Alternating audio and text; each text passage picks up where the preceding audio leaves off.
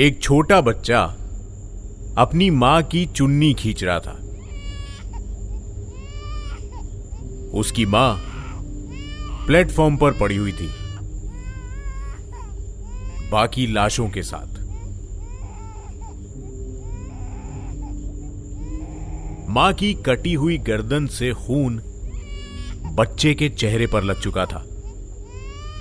वो रो रो कर माँ को उठाने की कोशिश कर रहा था।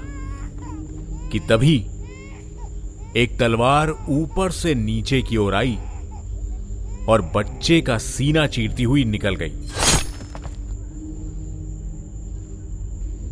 माँ का कटा हुआ सर दूर कहीं से यह सब देख रहा था, लेकिन तलवार चलाने वाले अंधे हो चुके थे। स्टेशन पर जो गाड़ी खड़ी थी, उसमें से लोगों की लाशें खिड़कियों पर टंगी हुई दिखाई दे रही थी। कुछ औरतें, कुछ आदमी, कुछ बच्चे, किसी के बदन पे कपड़े थे तो किसी के बदन पे सिर्फ़ घाव। लाशों की इस भीड़ में तलवार लिए कुछ आदमी इधर से उधर भागते हुए नज़र आ रहे थे। इनमें से कुछ लोगों की वो टुकड़ी स्टेशन पर एक लड़की का बलात्कार कर रही थी।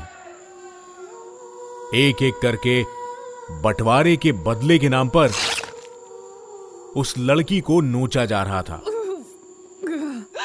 लड़की के बाप को घसीट के प्लेटफॉर्म के एक पिलर तक लाया गया और उसकी आँखों के सामने उसकी बेटी की इज़्ज़त लूटी गई। बेटी की चीखें धीरे धीरे खामोश हो गई और फिर लाचार आँखों से, वो सामने पिलर से बंधे अपने पिता को देखती रही। सर से बहते खून से उसके पिता का पूरा चेहरा ढका हुआ था। उनका मुँह उनकी ही बेटी के दुपट्टे से बांधकर एक आदमी उनके सर में कीले ठोक रहा था।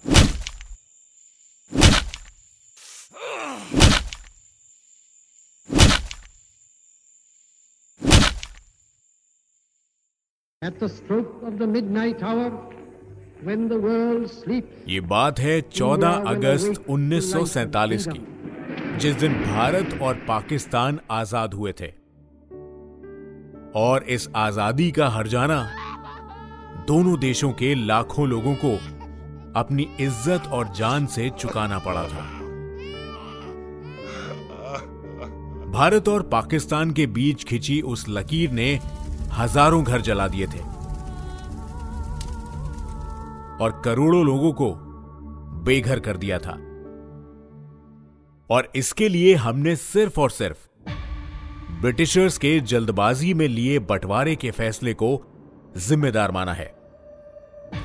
बंटवारा अगर थोड़ा और सोच समझकर किया जाता तो शायद जान मान का नुकसान ना होता। लेकिन क्या होगा? अगर मैं आपको कहूँ कि ये सोचा समझा फैसला था। इस फैसले को बड़े इतमान और तैयारी से लिया गया था, आज़ादी से कई दशक पहले। माना जाता है कि ब्रिटिश राज के पीरियड के कुछ ऐसे डॉक्यूमेंट्स हैं, जो पार्टीशन की एक अलग तस्वीर दिखाते हैं। इस एपिसोड में हम ऐसे ही डॉक्यूमेंट्स पर नज़र डालेंगे, जो किसी खास वजह से आज भी क्लासिफाइड है। आइए शुरू करते हैं इंडिया के टॉप सीक्रेट डॉक्यूमेंट से जुड़े इस एपिसोड को।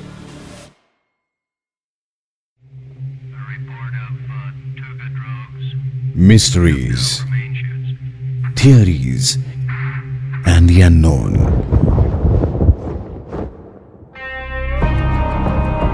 the India classified podcast a Red FM original.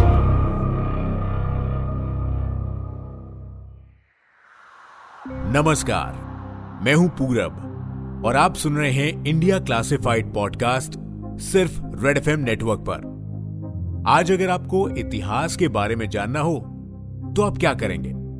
उस समय के डॉक्यूमेंट्स और बुक्स को पढ़ेंगे। अगर मिल सके तो उस समय के न्यूज़ आर्टिकल्स को पढ़ने की कोशिश करेंगे। क्योंकि इतिहास वही है जो डॉक्यूमेंट किया गया हो, जिस बारे में लिखा गया हो और लोगों को बताया गया हो। किसी भी डॉक्यूमेंट को डिस्ट्रॉय करना या फिर लोगों की नज़रों से छुपाने का मतलब है इतिहास के उस हिस्से को दुनिया से छुपाना और उन्हें एक अधूरा इतिहास दिखाना। भारत और पाकिस्तान के पार्टीशन के बारे में जो हमें पता है, वो भी एक ऐसा ही अधूरा इतिहास है। इंडिपेंडेंस के बाद भारत में करीब अट्ठाईस हज़ार फाइल्स हैं, जिन्हें क्लासिफाइड स्टेटस दिया गया था। इनमें से कई फाइल्स 1947 यानी बंटवारे के वक्त की हैं 2023 से 77 साल पहले की। इनमें से कई फाइल्स को कई सरकारों ने डी क्लासिफाई यानी आम जनता के पढ़ने के लिए पब्लिक लाइब्रेरीज में अपनी सहूलियत के हिसाब से रखा और हटाया है। और कुछ ऐसे डॉक्यूमेंट्स भी हैं जिन्हें सिर्फ़ भारत सरकार ही नहीं यूनाइटेड किंगडम की सरकार भी आज तक प्रोटेक्ट करती है। कॉमन नॉलेज के हिसाब से लॉर्ड लुई माउंटबेटन ने 1947 भारत के बंटवारे का डिसीज़न लिया क्योंकि उस समय की लोकल पॉलिटिकल पावर्स यही चाहती थी। जिस लाइन को आज हम भारत पाकिस्तान बॉर्डर के नाम से जानते हैं उसे जियोग्राफिकली मार्क करने का जिम्मा था। सर साइरल रैटक्लिफ का। सोर्सेस का कहना है कि साल 1919 का एक डॉक्यूमेंट है, जिसका नाम है डिवीज़न ऑफ़ इंडिया इस डॉक्यूमेंट के हिसाब से इंडिया का बंटवारा तीन हिस्सों में होना चाहिए था। पहले का नाम हिंदुस्तान, दूसरे का नाम पाकिस्तान, और तीसरे का प्रिंसिस्तान जी हाँ, यानी पार्टीशन एक जल्दबाजी में लिया गया फैसला नहीं था, बल्कि ये एक सोची समझी नीति थी। ये फैसला 1919 में ही हो गया था, और ये सरहदें भी तभी बन गई थी। 1947 में लॉर्ड लुई माउंटबेटन ने बस इस फैसले की अनाउंसमेंट की थी। लॉर्ड माउंटबेटन अपने परिवार के साथ लगभग 10 महीने भारत में रहे थे। इन 10 महीनों में उन्होंने और उनकी पत्नी ने जवाहरलाल नेहरू और मोहम्मद अली जिन्ना जैसे कई बड़े नेताओं के साथ कई मीटिंग्स करी थी। और उन मीटिंग्स की हर डिटेल वो दोनों एक डायरी में लिखा करते थे। आज इन दोनों ही डायरीज को लोगों से छुपा कर रखने के लिए यूनाइटेड किंगडम की सरकार हर महीने करोड़ों रुपए खर्च कर रही है। उनकी डायरीज को क्लासिफाइड रखने का सिलसिला माउंट बेटन और उनकी पत्नी की मौत के बाद से ही शुरू हुआ था। कई बार कॉन्फ्रेंसेस में वहाँ के सरकारी ऑफिसर्स ने कहा है कि इन डायरीज में कुछ ऐसे डिटेल्स हैं जो उनके रिलेशंस दूसरी कंट्रीज़ के साथ और खासकर इंडिया और पाकिस्तान के साथ खराब कर सकती है। 2021 में इन डायरीज को पब्लिक किया गया था, पर सिर्फ़ साल 1960 तक की ही एंट्रीज को दिखाया गया था। 1960 के बाद माउंटबेटन और उनकी पत्नी एडवीना माउंटबेटन ने जो भी उन डायरीज में लिखा था, वो आज भी क्लासिफाइड इंफॉर्मेशन है।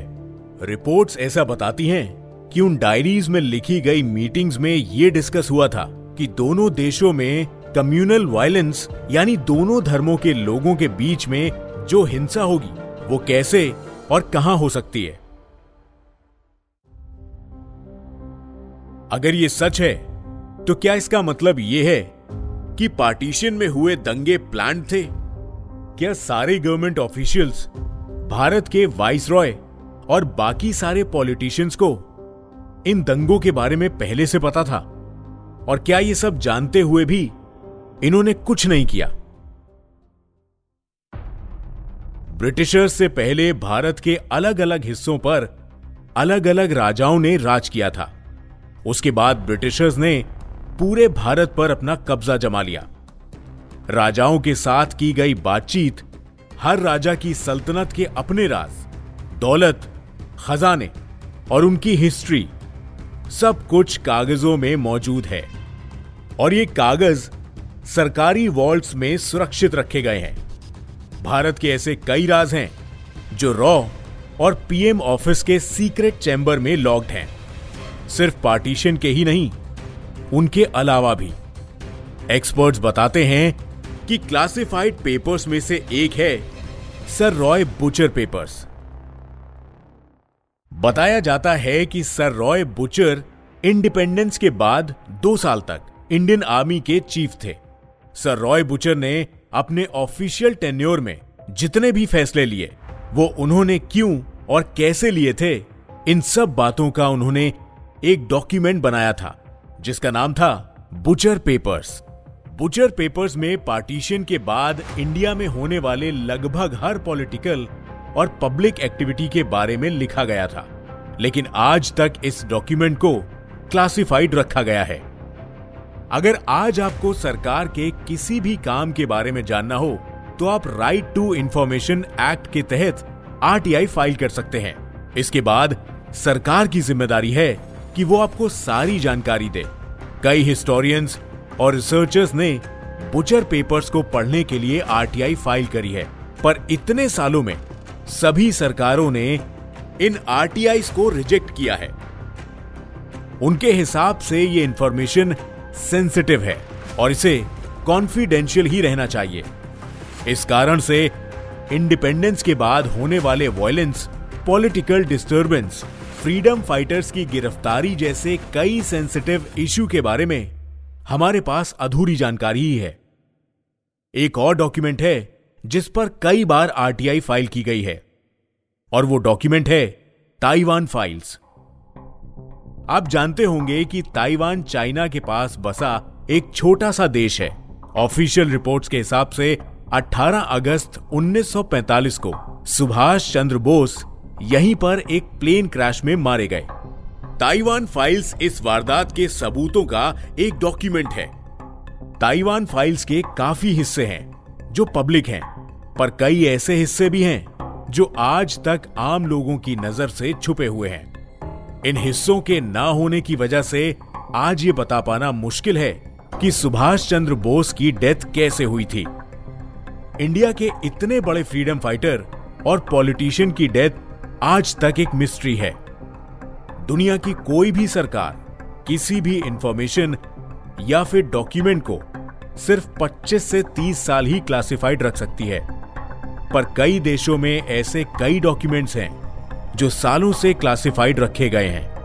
सरकारें बदलती रही, पर इन डॉक्यूमेंट्स के सीक्रेट्स किसी ने भी कॉमन पब्लिक के लिए डिस्क्लोज नहीं करे। और इसीलिए पार्टीशन भी हमारे लिए एक ऐसी ही मिस्ट्री है।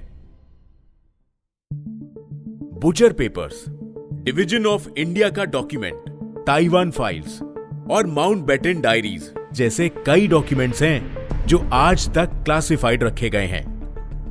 हमें पार्टीशन और उसके बाद के भारत के बारे में जो भी पता है, वो सब एक अधूरी कहानी का हिस्सा है। इंडिया क्लासिफाइड के इस एपिसोड में हमने कोशिश की कि हम आप तक ये इंफॉर्मेशन लेकर आए, ताकि जब कभी आप इन पेपर्स के बारे में सुने या इन्हें पढ़ें तो आपको मालूम हो कि सच और झूठ में ज़्यादा फ़र्क नहीं है। Nothing is hundred percent true and nothing is hundred percent a lie अगर आपको भी इससे रिलेटेड कोई इंफॉर्मेशन पता है तो हमें ज़रूर बताएँ। हमारे ऑफिशियल इंस्टाग्राम हैंडल पर at the rate Red F podcast पर। या मेरे Instagram handle at the rate RJ Purab पर भी आप बता सकते हैं। हम आपसे मिलेंगे एक नए एपिसोड में। नमस्कार। You are listening to Red podcast India classified written by Tanishka Tripathi audio design by Arshit Chopra Ayush Mehra creative direction by Dhruv Law Send your feedback and suggestions. Write to us at podcast at redfm.in.